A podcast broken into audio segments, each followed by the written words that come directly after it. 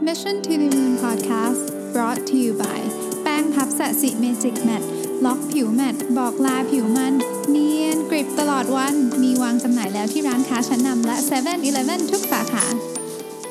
สวัสดีครับ ยินดีต้อนรับเข้าสู่ Mission to the Moon Podcast episode ที่ 281 นะครับ คุณอยู่กับผมรวิศ หาญอุตสาหะครับ ก็วันนี้เนี่ยอยากจะมาคุยกันถึงเรื่อง World Update เนาะอยากจะมาอัปเดตสถานการณ์ต่างๆของโลกนะครับ โดยเฉพาะเรื่องของ disruption ซึ่งเป็นเรื่องที่เรา ติดตามกันมาตลอดในพอดแคสต์ของ Mission to the Moon นะฮะแต่ก่อนจะไป World Update ขออัปเดตเรื่องตัวเองนิดนึงก่อนนะฮะคือเมื่อวานนี่ยผมเปลี่ยนเวลาทำ fasting นะปกติผมจะทำ18 6ใช่ไหมฮะล่าสุดเนี่ยเปลี่ยนมาทำ24เมื่อวานนี้ก็คือ ก็คือไม่ทานอาหารเลย 24 ชั่วโมงนะครับเริ่มต้นประมาณสักบ่ายๆอะไรเงี้ยนะฮะก็เลยอยากจะมาเป็นครั้งแรกที่ทำ24 ชั่วโมงนะได้เรียนรู้หลายเรื่องเหมือนกันนะฮะเรื่องที่หนึ่งก็คือว่า เนื่องจากทำครั้งแรกมันอาจจะยังไม่ชินนะครับ ช่วงเวลาที่แบบสมองมันพีคจริงๆเนี่ยมันคือเวลาประมาณสักชั่วโมงที่ 17 จนถึงประมาณสัก 21 อะไรเงี้ยนะฮะชั่วโมง 2 ชั่วโมงสุดท้ายนี่คือแบบคิดอะไรไม่ออกคือคือไม่ได้คิดอะไรไม่ออกแต่ว่ามันเหนื่อยไม่อยากพูดอะคือมันต้องนั่งเฉยๆนะครับมันก็คงหิวอะนะครับแต่ว่าดีมากช่วงที่เป็นพีคหรือช่วงที่แบบรู้สึกว่าสมองมันทำงานอย่างเต็มที่เนี่ยดีมากนะครับคราวหน้าเดี๋ยวผมจะลองกิน คีโตด้วยแล้วก็ fasting ด้วยนะฮะ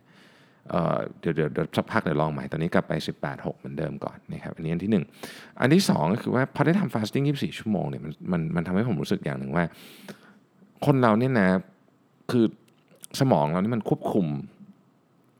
อะไรหลาย ๆ อย่างในในร่างกายมากคือปกติผมผมไม่เคยคิดเลยว่าตัวเองจะอดข้าวได้ 24 ชั่วโมงนี่ดีกว่า ปกติเป็นคนแบบกินข้าวแล้วกินเยอะ enjoy eating สุด ๆ เลยนะฮะไม่เคยไม่เคยอดข้าวนานขนาดนี้ 24 ชั่วโมง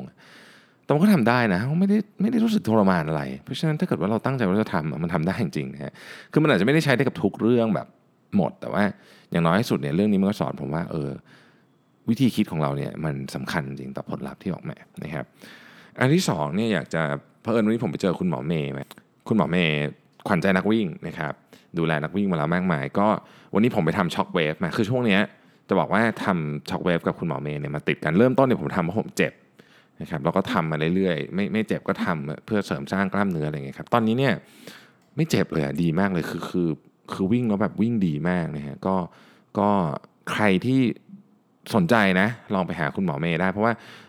คือคือหมอเมย์กับผมได้เรียนรุ่นเดียวกันแต่เพิ่งเพิ่งเพิ่งมาเหมือนกับแคชอัพกันตอนโตนะคือตอนเด็กไม่รู้จักกัน ก็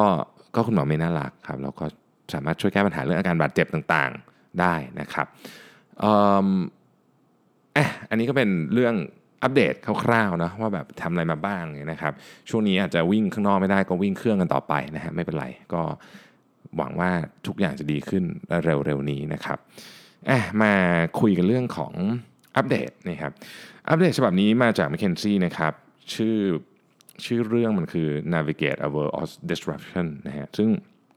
ก็อยากจะคุยอยู่ประมาณ 2 ประเด็น ว่าตอนนี้ disruption เนี่ยมันเพิ่มดีกรีความรุนแรงมากขึ้นนะครับแล้วก็ความห่าง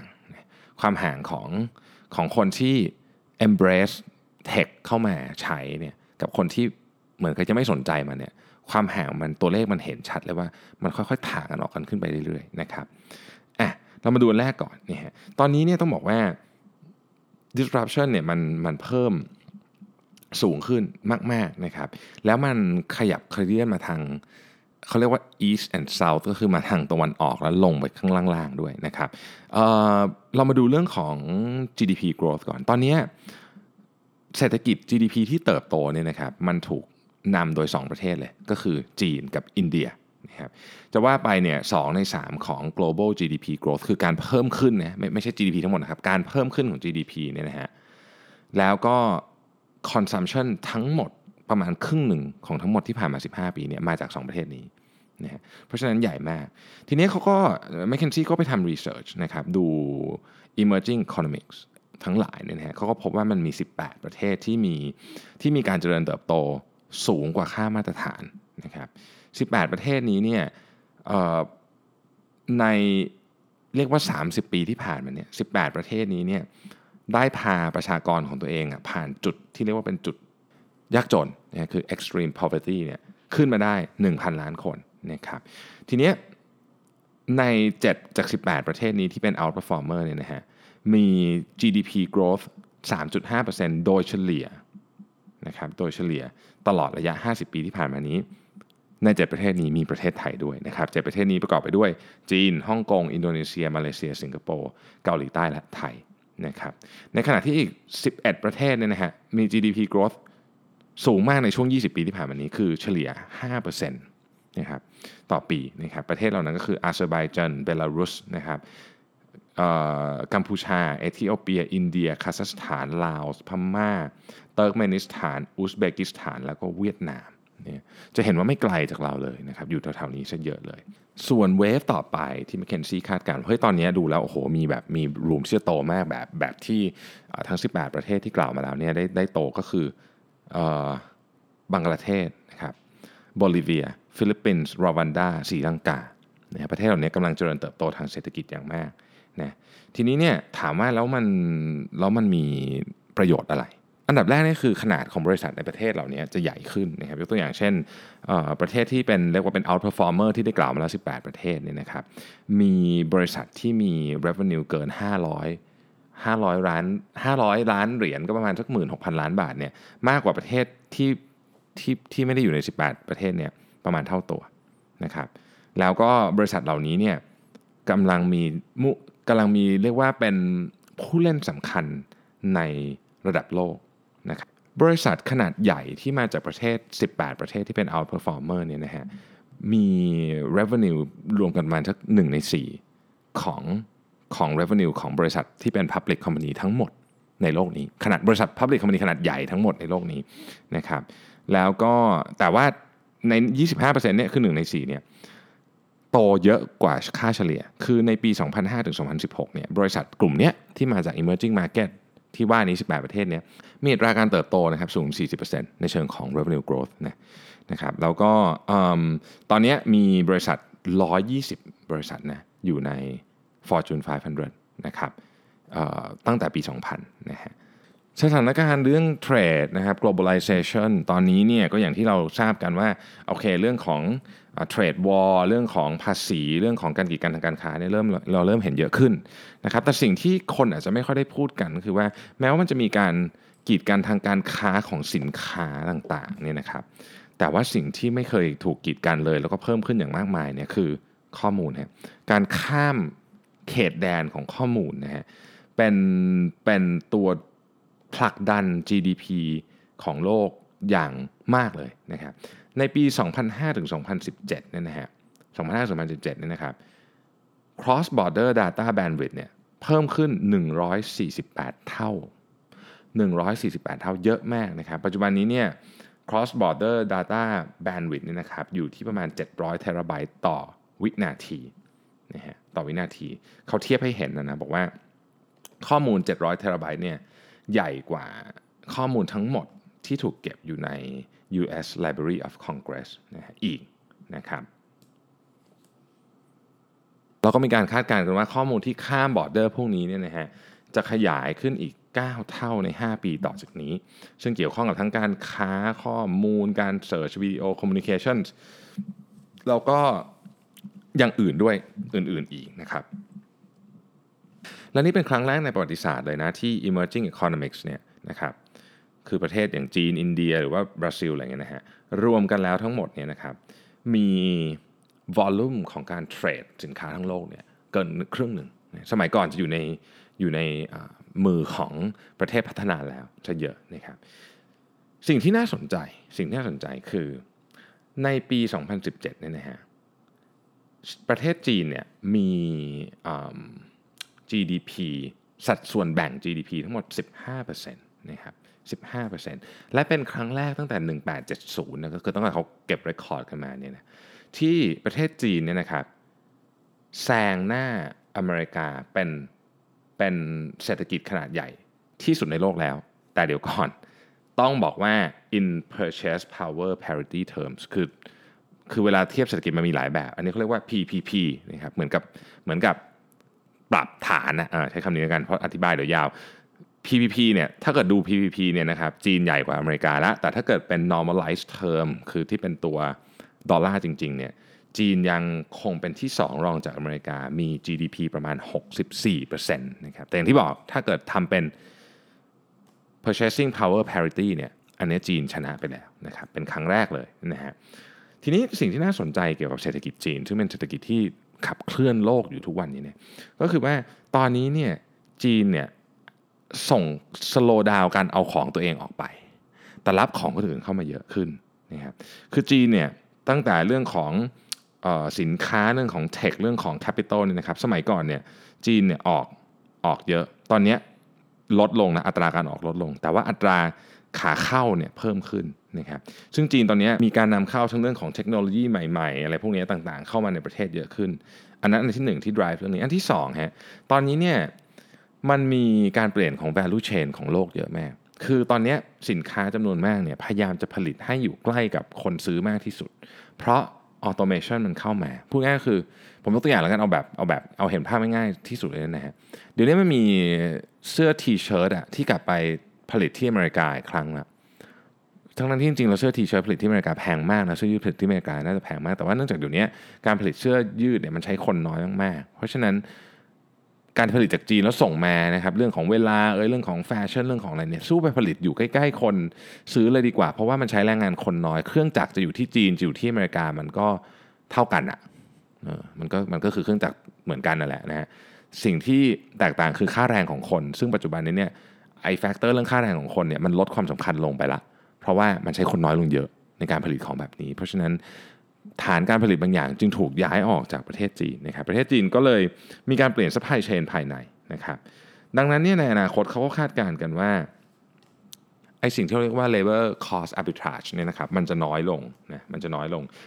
แต่ก่อนเนี่ยมันมันอยู่นู่นยี่สิของ global trade แต่มันจะน้อยลงเพราะว่า value chain มันจะเปลี่ยนไปนะครับมันจะเปลี่ยนไปที่ low skill labor พวกนี้จะถูกแทนด้วยเครื่องจักรเสร็จแล้วก็จะถูกย้ายไปอยู่ใกล้กับคนซื้อมากขึ้นนะครับในขณะที่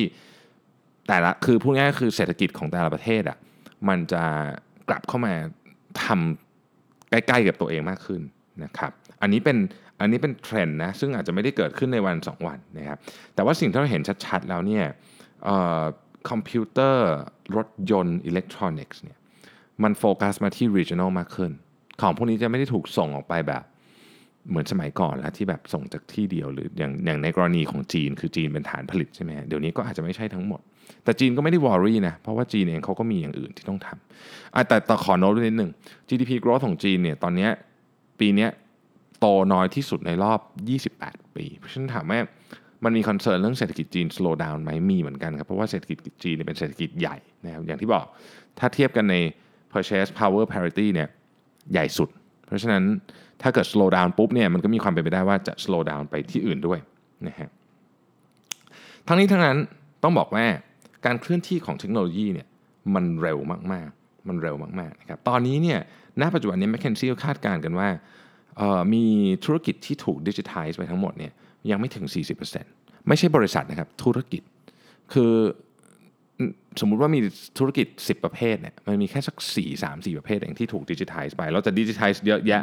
จะเยอะจะน้อยเนี่ยมันขึ้นอยู่กับบริษัทที่อยู่ในอินดัสทรีนั้นๆนะครับการมาถึงของ AI แน่นอนเราก็พูดมาตลอดว่า AI เนี่ยจะเข้ามาจะเข้ามาเปลี่ยนแปลงวิถีของการทำงานของเรานะครับแต่ AI ก็ไม่ได้ทำได้ทุกอย่างนะแต่สิ่งที่ AI น่าสนใจมากคือว่าอีกหน่อยเนี่ยเรามีความเชื่อกันว่าเราจะมี AI ติดตัว คือ AI อาจจะเลี้ยงเลี้ยงเรามาตั้งแต่เด็ก สำหรับเด็กรุ่นใหม่นะเราก็ติดตัวเรามาเรื่อยๆครับตอนเด็กก็ร้องเพลงให้ฟังเล่นกับเราอะไรอย่างเงี้ยนะฮะโตขึ้นก็จะเป็นของที่เราถามว่าเออเนี่ยฉันจะซื้ออะไรดีตอนนี้ฉันรู้สึกว่า ฉันอยากจะใส่ของที่ดูแล้วมันดูแบบวัยรุ่นหน่อยอะไรเงี้ยนะครับ AI ก็จะแนะนำให้เพราะฉะนั้น ผมเคยมีอพิโซดหนึ่งที่ทำเกี่ยวกับเรื่อง AI และการตลาดเนาะในอนาคตเนี่ยการโฆษณามันอาจจะไม่ได้เป็นแบบเดิม เพราะเราเองเนี่ย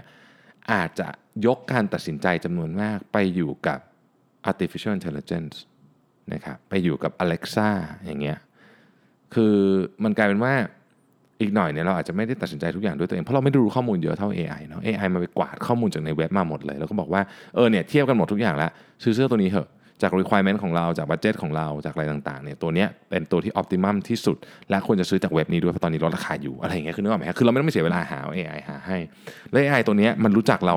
ดีกว่าเราหรือจะดีกว่าพ่อแม่เลยเพราะมันอยู่กับเรามันตั้งแต่เราเกิด นี่คือสำหรับเด็กรุ่นใหม่ๆนะฮะก็โตขึ้นมาพร้อมกับ AI เนี่ยอายุ 30 ก็ยังอยู่ 40 ก็ยังอยู่ เพราะฉะนั้นมันมีข้อมูลเกี่ยวกับเราเยอะมากเราเปลี่ยนมือถือมือถือก็ทิ้งไปแต่ AI ก็ตามมาในมือถือเครื่องใหม่ มันอยู่ในบ้านเราด้วยนะมันอยู่ในทีวีอยู่ทุกที่ เพราะฉะนั้น deep learning เนี่ยนะฮะก็จะเป็นธุรกิจที่ใหญ่มากนะครับพวก deep learning พวกอะไรพวกนี้เนี่ยเขาคาดการณ์ไว้ว่ามันจะเป็นประมาณสัก 5.8 trillion นะ5.8 trillion ในระยะเวลา 4-5 ปีต่อจากนี้นะครับเขา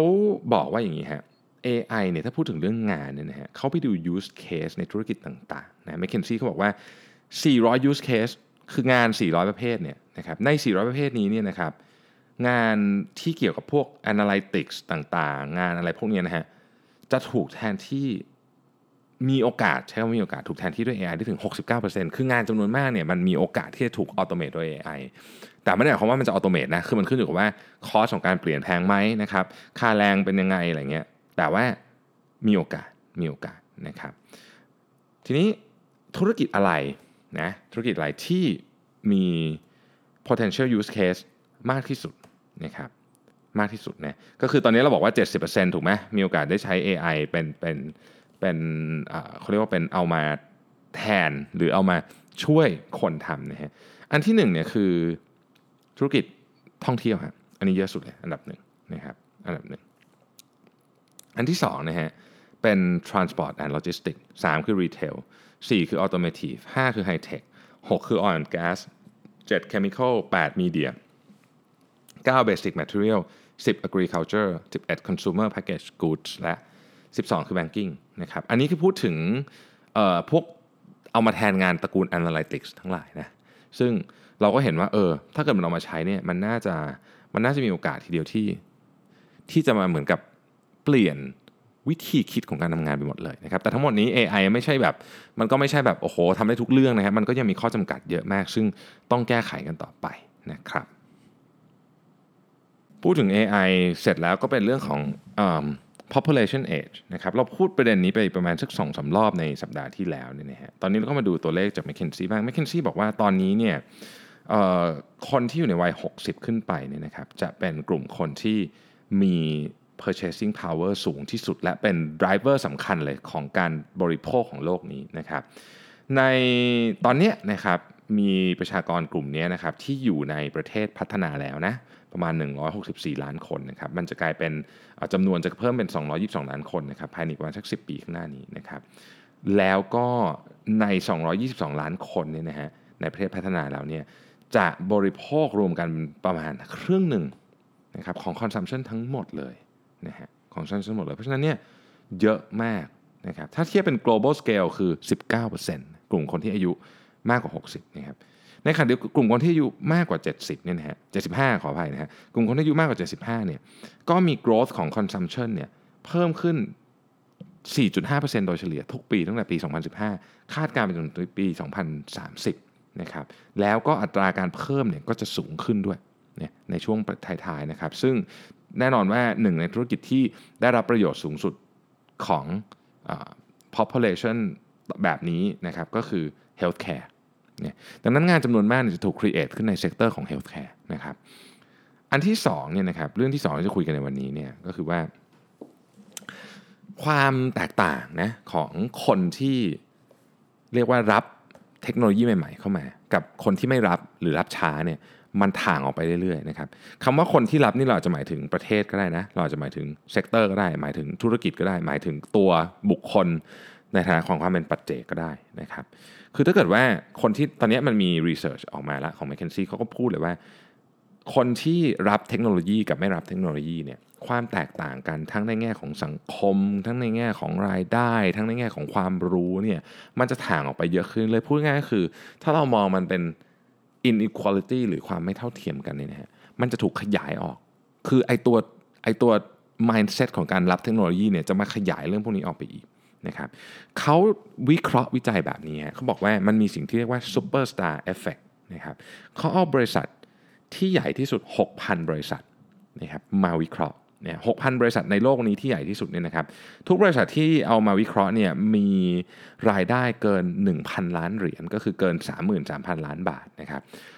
6,000บริษัทเนี้ยรวมกันเนี่ยนะครับมี e a r n i n g s ก็คือมีมีรายรับเนี่ยก่อนเสียภาษีเนี่ยนะฮะเท่ากับ 65%ของ global corporate ทั้งหมดเลย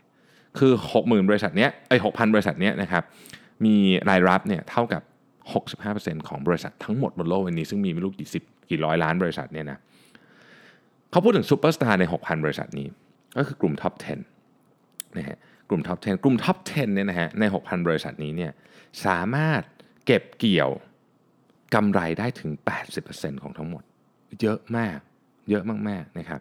แล้วบริษัทจำนวนมากที่อยู่ในกลุ่ม top 10 ที่เป็นซูเปอร์สตาร์เนี่ย เมื่อ 20 ปีที่แล้วเนี่ยยังไม่มีเลยนะครับ แล้วก็กลุ่มซูเปอร์สตาร์เนี่ยก็หลากหลายมากขึ้น มีทุก industry ตั้งแต่ tech นะครับไปจนถึง luxury นะฮะเป็นเป็นบริษัทตั้งแต่ใหม่ๆ ก็มีเช่นอาลีบาบา Facebook ไปจนถึงบริษัทที่อยู่มาเป็นสิบปีร้อยปีก็มีอย่างเช่น Nestle Coca-Cola พวกนี้อยู่ในกลุ่มซูเปอร์สตาร์ทั้งสิ้นนะครับคำถามก็คืออะไร ทำให้กลุ่มนี้เข้ามาอยู่ในบริษัทเหล่านี้เข้ามาในซูเปอร์สตาร์เรามาดูเรามาดูโครงสร้างของซูเปอร์สตาร์ก่อนนะฮะซูเปอร์สตาร์เนี่ยเป็นบริษัทจากสหรัฐเยอะที่สุดนะครับประมาณ 38%นะครับแต่ว่าลดลงนะเพราะว่าในปี 1990ในบริษัทกลุ่มที่เรียกว่าซูเปอร์สตาร์เนี่ย 45%มาจากสหรัฐนะครับแล้วมันมาเพิ่มขึ้นจากไหน ที่เพิ่มขึ้นเยอะที่สุดเนี่ยจาก 7%เป็น 22%เนี่ยนะครับคือ player ที่มาจากจีน อินเดีย ญี่ปุ่น และเกาหลีใต้ครับ ประเทศในเอเชียทั้งสิ้นเลยนะฮะเป็นเป็นเพลเยอร์ใหญ่ที่เข้ามา เขาบอกว่าอย่างนี้ครับเอ่อถ้ามาดูว่าอัตราส่วนของการเก็บเกี่ยวผลประโยชน์ทางธุรกิจระหว่างคนที่อยู่ 10%บนสุด กับคนที่อยู่ 10%ล่างสุดเป็นยังไงนะครับ คนที่อยู่ 10%บนสุดเนี่ยมีความสามารถในการเก็บเกี่ยวกำไรทางธุรกิจเนี่ย ได้ 1.6 เท่าเมื่อเทียบกับ 10%บนสุดเมื่อ 20 ปีที่แล้วพูดง่ายก็คือถ้าเกิดวันนี้คุณอยู่ 10%เนี่ยนะครับบนสุดเนี่ยนะฮะคุณคุณมีโอกาสเก็บเกี่ยวรายได้หรือผลกำไรเนี่ยมากกว่าคนที่อยู่ 10%บนสุดเมื่อ 20 ปีที่แล้ว เอา 1.6 คูณนะในขณะเดียวกันถ้าเกิดคุณอยู่ที่ 10%ล่างสุดนะครับคุณก็มีโอกาสที่จะเสียเสียเงินเยอะกว่าเมื่อ 20 ปีที่แล้วถึง 1.5 เท่า พูดง่ายๆคือ ไม่ว่าคุณจะอยู่คือคือถ้าคุณอยู่ top 10%เนี่ยดีกว่า 20 ปีที่แล้ว ถ้าอยู่ top เอ่อ bottom 10%คืออยู่ข้างล่าง 10%เนี่ย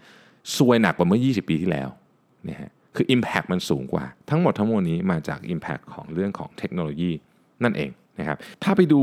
top 1%เนี่ยโอ้โหคราวนี้จะยิ่งเห็นความแตกต่างอย่างมหาศาลเลยนะฮะtop 1%เนี่ย มีโอกาสสร้างรายได้มากกว่าถึง 20 เท่า แล้วก็มี profit มากกว่า 4 เท่านะครับ top 1%เนี่ยใช้เงินใน R&D เยอะกว่าบริษัททั่วไป 5 เท่านะครับซึ่งต้องบอกว่านี่แหละมันเป็นจุด kick kicker ของเรื่องนี้ก็คือ เพราะเขาใช้เงิน R&D เยอะเขามีเทคโนโลยี adoption ที่สูงนะครับแต่เทคโนโลยี adoption เนี่ยมันก็ไม่เท่ากันอีกนะมันขึ้นอยู่กับประเทศด้วยขึ้นอยู่กับ sector ด้วย ขึ้นอยู่กับ ตัวบริษัทเองด้วยนะครับ ถ้าพูดถึงประเทศ 2 ประเทศที่มีเทคโนโลยีเทคโนโลยี adoption สูงสุดตอนนี้ก็คืออสหรัฐกับจีนนะครับแต่ว่ากลุ่มที่เป็น second group น่าสนใจ second group ก็คือกำลังตามมาติดๆ ก็มีแคนาดาเยอรมันญี่ปุ่น แล้วก็อังกฤษนะครับอันนี้ก็กลุ่มประเทศเหล่านี้เนี่ยทั้งภาครัฐและภาคเอกชนเองเนี่ยก็ลงทุนเยอะมากในการในการทำเรื่องของ AI solution commercialize มันให้ได้นะครับ กลุ่มที่ตามมาอีกกลุ่มหนึ่งนะครับ ก็ก็กำลังทำอยู่เหมือนกันแล้วมีโอกาสที่จะทำได้เยอะเช่นกันนะครับ ตามมาเป็นกลุ่มที่ 3 ก็คือเบลเยียมสิงคโปร์เกาหลีใต้และสวีเดนนะครับประเทศเหล่านี้ก็ก็ทำนะฮะทีนี้บางประเทศที่อาจจะไม่ได้เห็น adoption เยอะอย่างเช่นอินเดียตอนนี้แต่อินเดียเนี่ยมีมีโอกาสที่จะสร้างสร้างเทคโนโลยี adoption ที่เร็วกว่าชาวบ้านเขานะฮะในถ้าเกิดว่าจะทำเพราะว่าอินเดียเนี่ยมีคนที่จบ 1.7 ล้านคนใน STEM degree STEM ก็คือ Science Technology Engineering and Mathematics นะครับมี STEM เนี่ย S T E M นะเพราะฉะนั้นเนี่ย1.7 ล้านคนของของอินเดียที่ produce มาเนี่ยนะครับมากกว่า STEM graduate รวมกันของประเทศ G7 ทั้งหมด เพราะฉะนั้นถ้าอินเดียวันหนึ่งจะ adopt จะเร็วมาก เพราะว่ากำลังคนเขามีนะครับ m c k เคนซี่คาดการณ์ครับว่าการที่ AI เข้ามาเทคโนโลยี adoption เข้ามาเนี่ยการเปลี่ยนสกิล จะจะมีเยอะมากนะครับ คาดการณ์กันว่าตั้งแต่ปีนี้จนถึงปี2030เนี่ยในเคสกลางๆนะจะมีคน 400 ล้านคนนะครับที่จะต้องรีหรือต้องเปลี่ยนงานใหม่ว่างั้นเถอะแต่จะมีงานใหม่เนี่ยเกิดขึ้นมา 550ถึง890 ล้านงาน งานพวกนี้เนี่ยจะเกี่ยวข้องกับเรื่องของงานที่คนกับ AI ต้องทำร่วมกันนี่คือ AI อาจจะมาแทนบางฟังก์ชันของคนได้แต่จะแทนได้ไม่หมด นะครับอาจจะแทนได้ไม่หมด ดังนั้นนี่เขาคาดการณ์กันว่า ถ้าเกิดมันไม่ได้เป็น extreme case จริงๆเนี่ยพูดง่ายก็คือ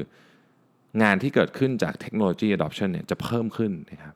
คือเทียบงานกันแล้วจะเพิ่มขึ้นจำนวนงานคืองานหายไป 400 ล้าน อาจจะได้มา 550ถึง800 ล้านงานนะครับทีนี้งานอะไรที่จะเพิ่มงานอะไรที่จะลดนะครับ m c k เคนซี่ก็ทำคล้ายๆกับ ซีเน a r i o มาให้ดูนะฮะตอนนี้งานที่ใหญ่ที่สุดในในโลกเนี่ยก็คือ physical and manual skill นะครับอันนี้ลดแน่นอนนะครับลดประมาณ 14 14%นะครับส่วนอันถัดมาที่จะลดก็คือ basic cognitive skills นะครับงานที่เป็นแบบง่ายๆ วิเคราะห์ง่ายๆอะไรเงี้ยนะฮะพวกนี้จะลด 15%งานที่จะเพิ่มคือ higher cognitive skill เพิ่ม 8%นะครับ social and emotional skills เนี่ยเพิ่ม 24%และ technical technological skill เนี่ย เพิ่ม 55%ในช่วงประมาณ 10 10 กว่าปีที่จะถึงนี้นะครับดังนั้นเนี่ยมันจะมีงานคือต้องบอกว่าสิ่งที่น่ากลัว ถึงแม้ว่างานจะเพิ่มก็คือ คนที่งานหายไปจะ reskill ตัวเองได้ไหมนั่นเป็นเรื่องที่ 1 เรื่องที่ 2 ก็คือว่า